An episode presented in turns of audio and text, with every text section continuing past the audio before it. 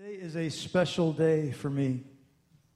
Um, I get to introduce our uh, our guest as he comes to minister. Uh, Pastor Bell, Pastor Tom Bell, and his wife Jean are, are with us today, and we're so blessed to have them.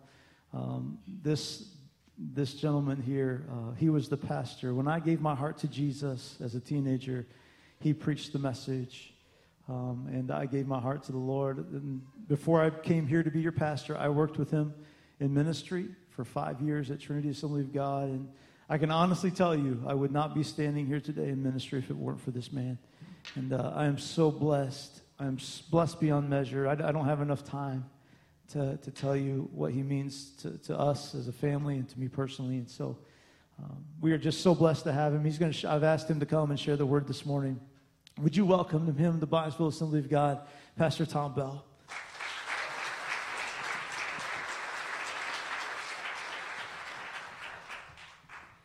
I was five years old when I preached that message, when he got saved.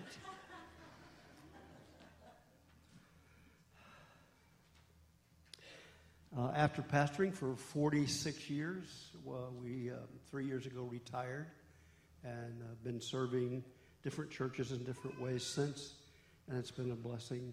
Um, so I say that to say this. Um, when you serve churches all those years, uh, you are you are aware of things. And um, I'm sitting there in my pew this morning, and I'm thinking, I know a quick little sermon that I could preach today that would get these people out by lunch. And uh, I really had kind of thought about it, but it ain't going to happen. I'm just... I, I, I thought I might as well just come clean. Uh, actually, the, seriously, as I was just thinking about doing that, pastor stepped down and he said, now I want you to feel free to preach today. And I thought, oh, hallelujah. He wants, he wants me to take him to one or two. Uh, I, I said in the early service, and I'd say again, that um, there, there is uh, no people in the world that are more dear to us uh, than the Summers. And uh, I love them. And then we come here and we see people who uh, we uh, had the privilege of being pastor in Springfield, Ohio. And they still look good. I mean, they still look young. I don't know what's going on with me, but. Uh, so I just, again, Pastor, you've honored me greatly to have me come.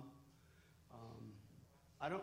If you would by chance be visiting here today, uh, if there, I, I want to say to you, if I lived in this community, this would be my church. And I don't, I'm not just saying that. Um, I've contemplated the two and a half hour drive already, but I decided maybe that was a little bit too much, you know. Um, Lord's good, isn't he? That, um, Summer's been so good to us, and we enjoyed our time uh, last night at the presentation. Some of you were involved in that, um, and uh, I just I want to thank you for letting me share God's word with you. Um, open your Bibles or your Bible app, if the case might be, to um, Luke's Gospel, and we want to look at um, some things here regarding uh, the Gospel of Luke. The title of today's message is Salvation at the Door of Eternity. Now, you'll quickly recognize when I begin to read, or we're talking in chapter twenty-three of Luke, you would already know that we are going to focus in on uh, a portion of the crucifixion today. May the Lord add his blessings to his word. I'd like to start in the thirty-second verse. Uh, and then in a few moments, the latter verses that we're reading will be on the screen, and they will be the actual text verses. But in chapter twenty-three, verse thirty-two of Luke's Gospel, two other men, both criminals, were also led out with him to be executed. When they came to the place called the Skull, there they crucified him along with the criminals, one on his right the other on his left. Jesus said, "Father, forgive them, for they do not know what they are doing." And they divided up his clothes by casting lots. People stood watching, and the rulers even sneered at him. They said, "He saved others. Let him save himself if he is the Christ of God, the chosen one." The soldiers also came up and mocked him and offered him wine vinegar and said, "If you are the king of the Jews, save yourself." There was written a notice above him which read, "This is the King of the Jews." One of the criminals who hung there hurled insults at him. And as I mentioned earlier today, this is Luke's gospel. Matthew and Mark both say that both criminals also were insulting him. So they were both involved in this insulting, but one man, as you can see in a moment, had a change of heart. But the other criminal rebuked him, talking about when one was insulting him. "Don't you fear God," he said, "since you are under the same sentence? We're punished justly, for we are getting what our deeds deserve, but this man has done nothing wrong." Then he said to Jesus, "Jesus, remember me when you come into your kingdom." Jesus answered him, "I tell you truly," your Bible might say surely or assuredly, "you will be with me today." He says, "Today you will be with me in paradise." So I just want to call our attention to those last few verses. He said to Jesus, "Remember me when you come into your kingdom." And then in verse forty-three, Jesus said, "I assure you today you will be with me in paradise." Three men died that day, crucified side by side, outside the walls of Jerusalem where everyone could see. They, the Romans wanted you to see the crucifixion so that you would not step out of line, of course. And then we know Jesus was on the middle cross. But on either side was, the Bible calls, a malefactor or a criminal. Let's, let's unfold that and unpack it just a little. These criminals would have been thieves and robbers and bandits. Those are all words that would apply. They were the criminal class, actually. That was their profession. That's what they did when they went to work. They were members of what we might call the underworld, or uh, an M S thirteen gang, or what we might even look to as uh, someone who was a drug lord. Bad, bad dudes. That was their life. And we don't know their names. We don't know their hometowns. There, there are some actual writings that claim to have found their name, but that's not really clear in Scripture, so we'll stay away from that. We do assume that they're partners in crime, and many commentaries believe that they, are act- they were actually partners with Barabbas, a part of his gang. Again, what we do know, that these are bad criminals with bad reputations uh, who have done some very, very, very bad things. But here they are, players in one of the greatest dramas in your Bible and mine. We don't, we don't really know too much about the rest of that story. What was going on a mile away, a half a mile away? The focus of the Bible is, if you take the camera lens and you would just zoom right in and look at the crosses and see what's happening there. That's what the Bible wants to talk to us about. Um, I, I guess it's okay to say that in this part of the country. I am a Cincinnati Reds fan. Okay. Okay, all right. Okay. Um, actually, it really doesn't matter that much to me, but here's what I really love when I'm watching a baseball game. I, I love it when the cameraman looks up at the moon. Have you ever seen him do that? And focus. And, and, and the moon takes up the entire big screen, and you can see shadows, and you think, wow. And then all of a sudden, he decides to just back out. He didn't move. He backs out with his camera. And and, and now the moon's about the size of a quarter. The focus just showed everything. Now, I might not do a very good job today, but here's what the Holy Spirit wants to do in our lives. He wants to take the camera lens of our spiritual life, and he wants to focus on the hill of the skull, Golgotha's hill. And that's what we'll do. I'm really not sure how much these guys knew each other in life, but certainly they are, in this sense, whether they wanted to be or not, they are certainly partners in death. One man wanted to escape. He did not want forgiveness. The other man wanted forgiveness. He was not necessarily concerned about escape. Okay, so first of all, let's look closer. Let's zoom in on the man who wanted the forgiveness. Like, we could talk a lot about the bad dudes, and we know a lot of bad dudes. That's, that's not really what we want to look at for a long time. But this man who wanted forgiveness was also brutal, as we talked about, and he's dying in agony. Again, I would mention to you that crucifixion is one of the worst ways in the world to die. Jesus in particular, lest I fail to mention it, would have probably been so beaten and so misused that they te- commentators tell us that he was probably unrecognizable.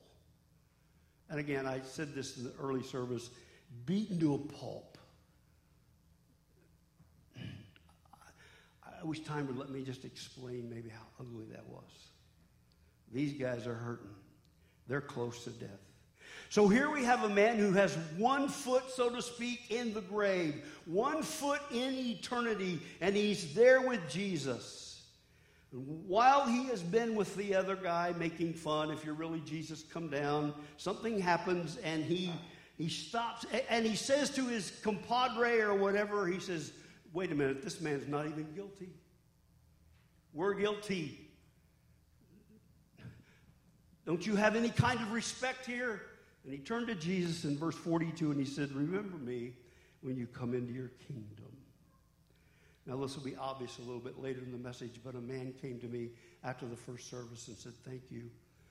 Uh, your message today really helped me. He had a, a family member that was at the point of death that gave their heart to the Lord, and he told me a little bit about that and how God worked through that. And I'm not sure if he's here or not for this part, but it ministered to his heart. It'll minister to yours if you'll, if you'll pay close attention. I do submit that this is one of the most amazing examples in the Bible of saving faith. Here we have blood and pain and, and all of this ridicule and all of this going on, and all of a sudden, by the way, Jesus doesn't, like I said, he doesn't look like a king. I mean, here he is being crucified. But this man said, remember me when you come into your kingdom. As far as we know, he never heard a teaching of Jesus. He didn't know anything about the miracles. He didn't hear the parables. He probably wasn't aware of Old Testament Isaiah's talk about the virgin birth. And yet he says, remember me. Our question would be today, as we focus in on Calvary with our lens of understanding, we'd ask ourselves, what happened? How did this guy flip-flop from making fun of Jesus to asking him, please remember me when you come into your kingdom? I submit it's verse thirty-four. I submit verse thirty-four again is a great message and tells us why we exist as a church. You, you saw everything that was going on here today in people's lives. Verse thirty-four tells what it's about, because when Jesus was hanging on the cross and they were making fun of him and he's bleeding and he's dying, he looks down and what does he say? Father, forgive them, for they know not what they do. I submit to you it's love. I submit to you that this thief on the cross saw a heart of love. Who can forgive people who are actually causing you to die, putting you to death? Who is the person that would have the strength to say, oh God, forgive them. That was our Lord. He was full of love. This man saw that. And his prayer was so modest. A gentleman said to me earlier, he said, they, you know, it was like he worried about, did he say the right words? Was it the right words? And I, I'll say you very clearly that God judges the sincerity of your heart, not the accuracy of your words. Remember me when you come into your kingdom. Let me quickly give you an analysis of this man's coming to faith and what happened, and then we'll move on. And I like to do this. A lot of times people like to have a little different meat to add, a little outline, a little more study from a sermon, and you could do that with what I'm giving you right now. First of all, he had faith in the person of Christ. He was who he said he was. He had faith in the power of Christ. Why would you cry to another man being crucified lest you believe there was that he had the power to help you? And he had faith in his mercy. Remember me, me, remember me when you come to your kingdom. And he had faith in his kingdom, so you can work through that. Let's look back of how we know he really got saved. I had some people say that to me. Well, Tom, how do you know he really got saved? Well, actually, in verse forty-three, you find your answer, because it is Jesus saying, "Assuredly, I say to you, today you will be with me in paradise." I mean, even if it's a lot of people you trust and they say to you, "I'll do something," I, I mean, hopefully they will, but we all sometimes fail and we don't follow through. But this is Jesus. Think about it for a minute. Think about it. What if all you had to hold on to that you're going to heaven was that your pastor told you you're going to go? Now, he's a great guy, and he's a good man, and he loves God, and he loves the Word of God. But I think I'd want something a little better than just a man, just a person. This guy has the Son of God. This is Jesus. Assuredly, I say to you. So, three things. First of all, his salvation was immediate. Today, you'll be with me in paradise. I've said it before. I want to say it again. You don't get saved in pieces. Sanctification is that way, um, but, but not your salvation. Jesus died on the cross for your sins, and if you will trust him as your Lord and Savior and turn from sin, he will save you. And, and I, I have been raised in Uh, full gospel circles, Assemblies of God, and others all, all my life. And, and I think sometimes we fail to hit, help people realize the assurance of our salvation. Secondly, it was a personal salvation. Today you'll be with me. I said earlier, the glory of heaven is Jesus. Today you'll be with me in paradise. With me. With Jesus. And then, of course, it's a heavenly salvation. He said, you'll be with me in paradise. I want to talk about paradise for a little bit. Could we, um, thank you, move to that um, diagram slide? Thank you very much. Now, the first time you find the word para, uh, paradise in your Bible, it's in Genesis. Adam and Eve were in paradise in the Garden of Eden. Paradise is where all things are well. All things are well with you physically, spiritually, mentally. It's paradise. I'm not sure there's a better word. That's it's it's really great. Remember, Adam and Eve experienced Jesus, actually God, in the cool of the evening walking with them. How wonderful was that? Paradise. However, prior to the cross, the great event of the cross and Jesus' death, there was no way for mankind to get to heaven. Hebrews tells us very clearly that all of the blood of bulls and goats could not, and, and you and I won't take that uh, with the strength because we're not Jewish. We don't, I mean, we are talking, I don't know, trillions and I, I don't, big numbers that I don't understand uh, through the years of animals that's been put to death as a type of Christ on the cross as a sacrifice, and all of those, according to the Bible, that won't save you. It, it just won't save you. There is no saving grace except for the cross. Unless Jesus Christ died on the cross, no one is going to heaven. All the Old Testament saints died in faith looking toward the cross. All of us are in faith looking back of what Jesus did on the cross, right? So quickly, just to, when Jesus said, "Today you'll be with me in paradise," he was talking about the fact that, again, people didn't go to heaven per se at that time. They went to paradise. Paradise was uh, actually Hades. And I know you think, oh, no, that's just hell. Well, a portion of Hades is hell. The other portion was paradise. In other words, there's a portion that is torment, and there's a portion that what I mentioned is paradise. That's where he said, "You'll be with me." Um... There was a great gulf fixed between the two. One couldn't go to the other.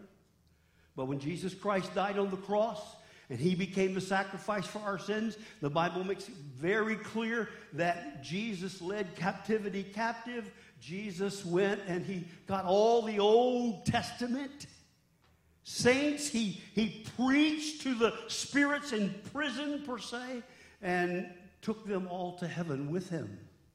Now when a person dies, according to the Apostle Paul, and in your Bible, to be absent from the body is to be present with the Lord. When a Christian dies now, they, they don't go to some holding tank. They go to heaven to be with the Lord. Now, I hope that's not uh, overwhelming today. Um, by the way, the devil is not in Hades. He has never been. He never will be. The devil doesn't have a little... a little office in hell somewhere. He doesn't do that. He's the prince and power of the air, and this is his kingdom right here until it's taken away from him. But the Bible does say that there will be a time when death and hell, Revelation, will be rolled over into the lake of fire. That's Revelation two seven, by the way. And the only way you can go to hell or to the lake of fire is to reject the cross of Jesus Christ. Can't get there any other way. The Bible says very clearly that it was made for the devil and his angels, and the only way to get there is to accept Jesus Christ. But here we have this thief on the cross, and he's got one foot into eternity, and he realizes the love of God, and he sees it in this Savior, and he said, "Remember me when you come into your kingdom." Jesus said, "Today you will be with me in paradise." So I understand that there's a lot there, and we really need, you know, you need some time to digest that, and most of you probably know that better than what I'm trying to tell you, but that's kind of an idea of the way it was. But our hope is found in chapter three of John, where it's very clear that everyone who believes on him has eternal life. "For God so loved the world that he sent his only begotten Son, that whoever believes in him will not perish but have eternal life." It says God did not send his Son into the world to condemn the world, but the world through him might be saved.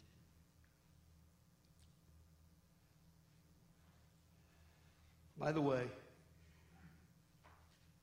every one of you in this room is going to live eternally somewhere. And the choices exist today of either knowing and accepting and believing in Jesus Christ, who is the only sacrifice for sin. And if you accept him and you say, "Well, I don't really know all about that. I'm going to talk about all the stuff that the thief did in a minute to get saved. I'll, I'll make sure you understand that." If you accept Jesus Christ as your Savior and you close your eyes in death here, you're going to be with him in heaven. If you don't, you won't.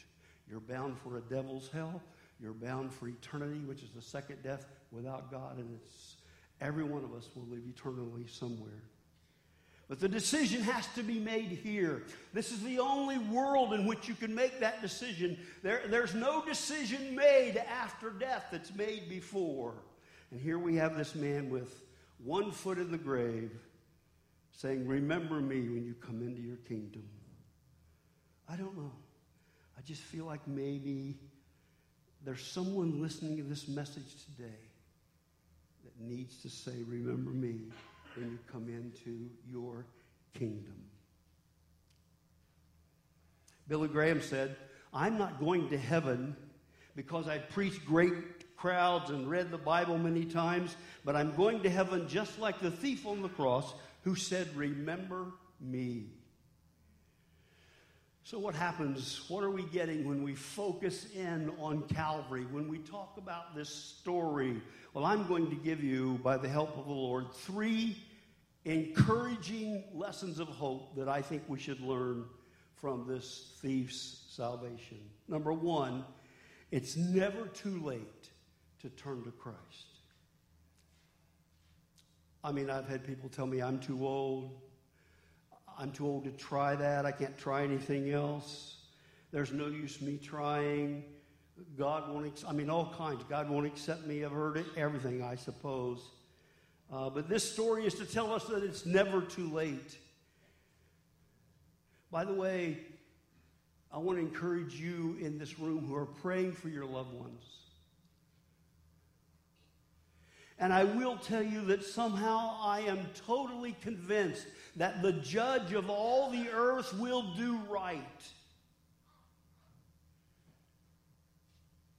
And therefore I know that when a man would call out to God, God would hear him. The dying thief teaches us that no one's ever too far gone. I have family members that have prayed for for years and years and years and years, and yet we'll keep praying. We'll not give up on them. Oh, sometimes it seems like I might as well, but I'm not. I won't. It's never too late.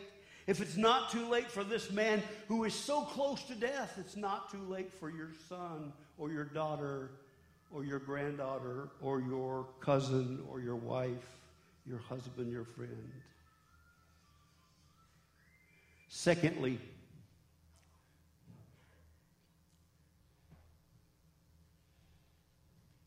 even the very worst among us can be saved. Now, I know how that sounds. But we took time to talk about how bad this guy was. I personally believe in deathbed conversions. I've seen them over and over again. I've seen people come to the Lord with their last breath. But I would, again, I would remind you, don't, don't, don't try that. Don't, uh, don't make that your goal. Don't laugh at God all your life and think someday you'll just do it, because someday may never come. And time would allow me, and we could talk more about how the fact that dying in our world today is not the same as it was twenty, thirty years ago. If you're going to die today, they'll call in hospice. And there's nothing wrong with that. They're a great organization, but they're there to take away the pain. And the thing of it is, sometimes people who are dying, because we're trying to be so humane, we've got them so doped and they're so full of pain medicine to keep from having pain that I certainly wouldn't want to wait until my deathbed to try to make sure I'm mentally okay to get right with God. If you're in this room today and you're not right with God, you're on borrowed time already. And we need to make sure we are. So it's never too late, and there's no one, how would we say it, too far gone. I mean, these guys lived a rotten life. Let me just lay it out there kind of clear. Here, here's how plain I want to be. It really doesn't matter who you've been hanging around with. It doesn't matter the sins you've committed. It doesn't matter if you broke all the Ten Commandments in order just last week. It doesn't matter what you've been drinking or what you've been putting in your arm or where you slept last night.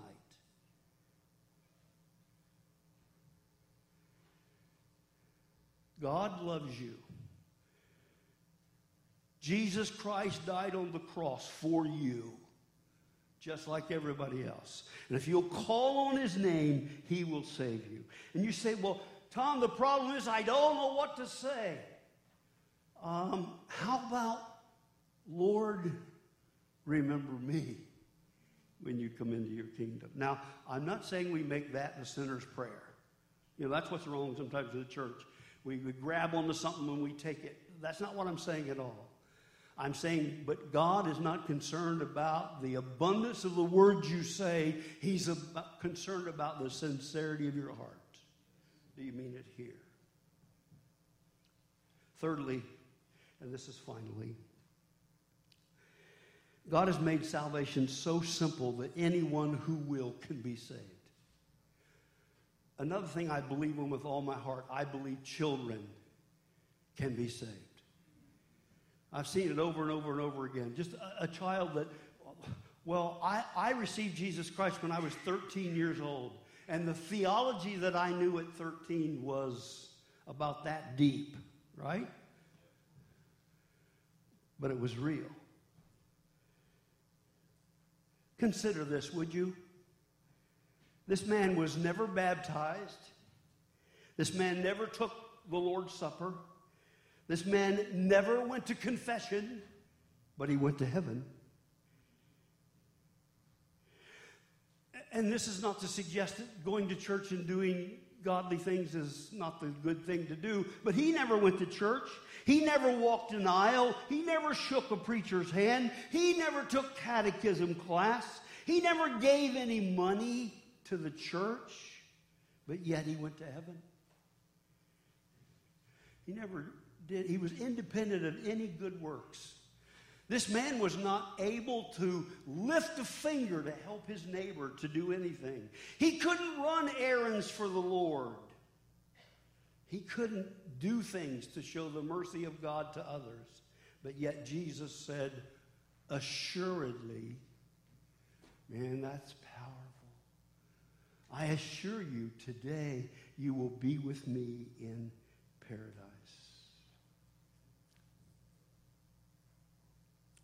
Nothing he could give in exchange for his soul.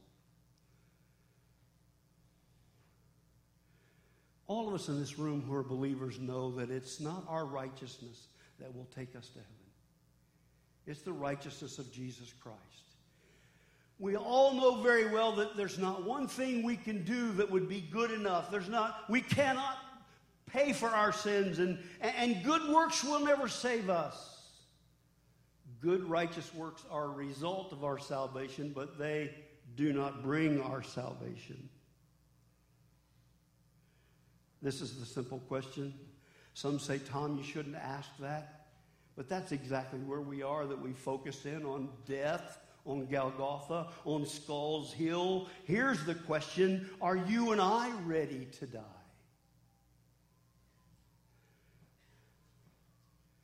When I pastored in South Charleston, Ohio, does anyone know where that is? I, good. It's a big old place, you know, a little, a little, there's a school.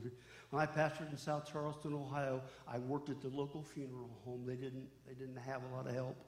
And at that time, I'll go on dating myself, at that time, preachers wore ties and suits everywhere. Matter of fact, I saw a picture the other day when they wore them at the Reds ball game, but that's another story too. Everybody at the ball game, every man at the ball game had a suit and tie on. That's not my message. Don't get lost there, okay? This is not a suit and tie message, by the way. But the undertaker knew that I was always dressed and ready if he needed, so he'd just call me, Tom, can you, can you come? And they got to know me, and then everybody in town, almost everybody in town that died, that didn't have a pastor, he'd call me to do their service.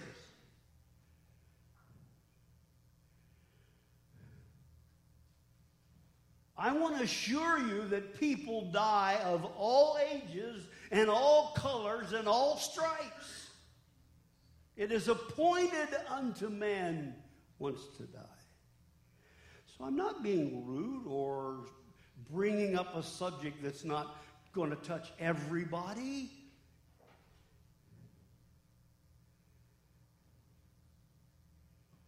The question is not are we a thief, it's which one are we? Are we going to try to ignore? Are we making fun of religion? Are you in a place right now where you say, I don't need God? Or would you please with me today recognize the love of God? How a God of heaven could send his only son to die in your place and mine. Oh, what love. And I quote it again, for God so loved the world. And by the way, we could talk a long time and still not exhaust that idea of God's love. But he died for you. He loves you. And he wants you to spend eternity with him in heaven. So what about it? What about your eternal soul? What about where you will spend eternity? So let me put my arms around this and close it this way. First of all, if you're in this room and you're a believer, I want you to bring yourself to the foot of the cross where we focused in today. And I want you to pray a little prayer in your heart of thanksgiving. It says, thank you, Lord, for saving my soul. Amen? If you're not a believer today, I want you to know that you can stand at the foot of that same cross. And the God of heaven says to you, no matter where you've been, no matter what you've done, no matter what's going on in your life, I love you. And he's dying for you on that cross as well. And maybe you'll decide today to say, remember me when you come into your kingdom. And then all of us who are praying for our believing, unbelieving family, don't quit. If that's the only message I could leave with you with this, that's one of the powerful messages I want to leave with you. It's never too late. Don't give up. Don't quit. Now, you can't, I feel like I should say this. You can't quote them enough scripture to make them go to heaven. You can't browbeat them into the kingdom. You won't overwhelm them with spiritual things and they're going to just, you know, listen. I'm, I'm, this is conjecture. Is that okay for just a moment? I could be totally wrong, but I'm just going to guess that maybe the mother of this thief on the cross, maybe this mother of the thief on the cross never even told him about Jesus. I don't know. Maybe she did. Either way, here he is, and he is saved. But my point is this. They're in God's hands. Hear me? They're in God's hands. It, it, if you have family member, I have family members that say to me, don't talk to me about that. If you're going to talk about God, we're done. We're not, go- we're not going to talk about God. Don't, don't go there. Some of you in this room might have told your own family that one time or another. Hmm. But you know what? They can shut you out, but they can't shut out the Holy Spirit. Right? Never give up. Stand with me, would you please? Thank you for being so kind and listen today. Uh, thank you. Before Pastor comes, let's just take that minute. It would it'd be wrong for us to spend all this time talking about the cross and not say, thank you, Lord, for saving my soul.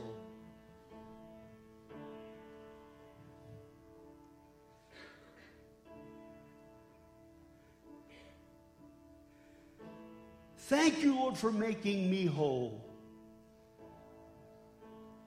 That brings up something in our life as a Christian. Every Christian in here should have that moment today when you're saying, absolutely, Tom, I'm with you. I would be totally lost without Jesus, his grace, his mercy. Thank you, Lord. And if you need to experience that today, I want you to do the same thing in your mind at the foot of that cross. Stop running from God. He loves you. He loves you.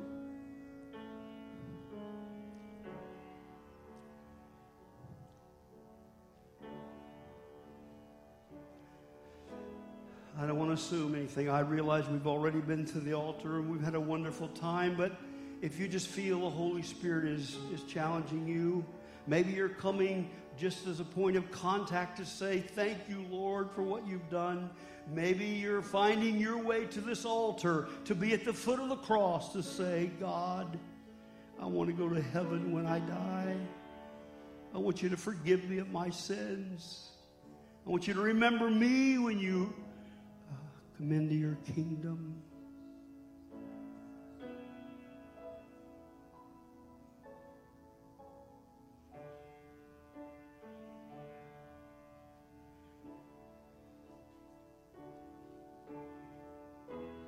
Just be obedient to him for the next moment or two. It's good. It's good.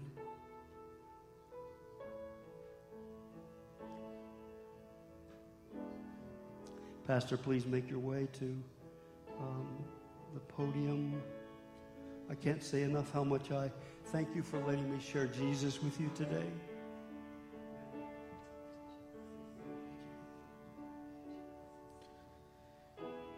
You know, I made a comment.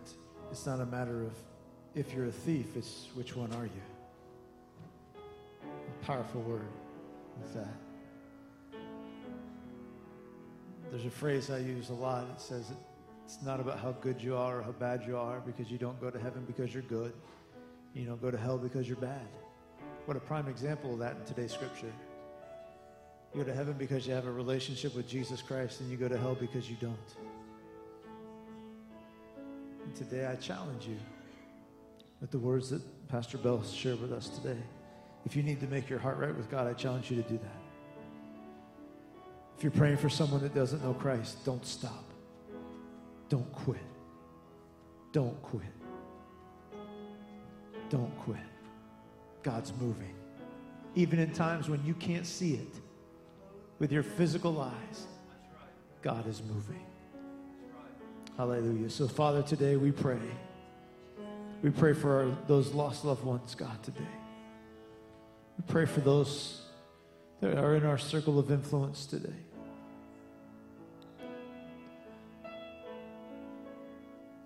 Holy Spirit, we ask that you would do your work, that you would draw them to a place of repentance, that you would draw them back to that love of Christ that they see. Let them see that love in us. God, I pray that you would, in the next days and even weeks and months ahead, God, that we would see those family members coming to Christ, that there'll be testimony after testimony after testimony of you moving and working and salvation taking place. We praise you, God. Thank you, Lord, for the time we've shared together today. You're so awesome. Go with us, God, as we go into uh, our week. I pray, God, that you just bless us with your presence every day. And may we be making impact into the lives of people. We thank you and we praise you today in Jesus' name. And everyone said amen.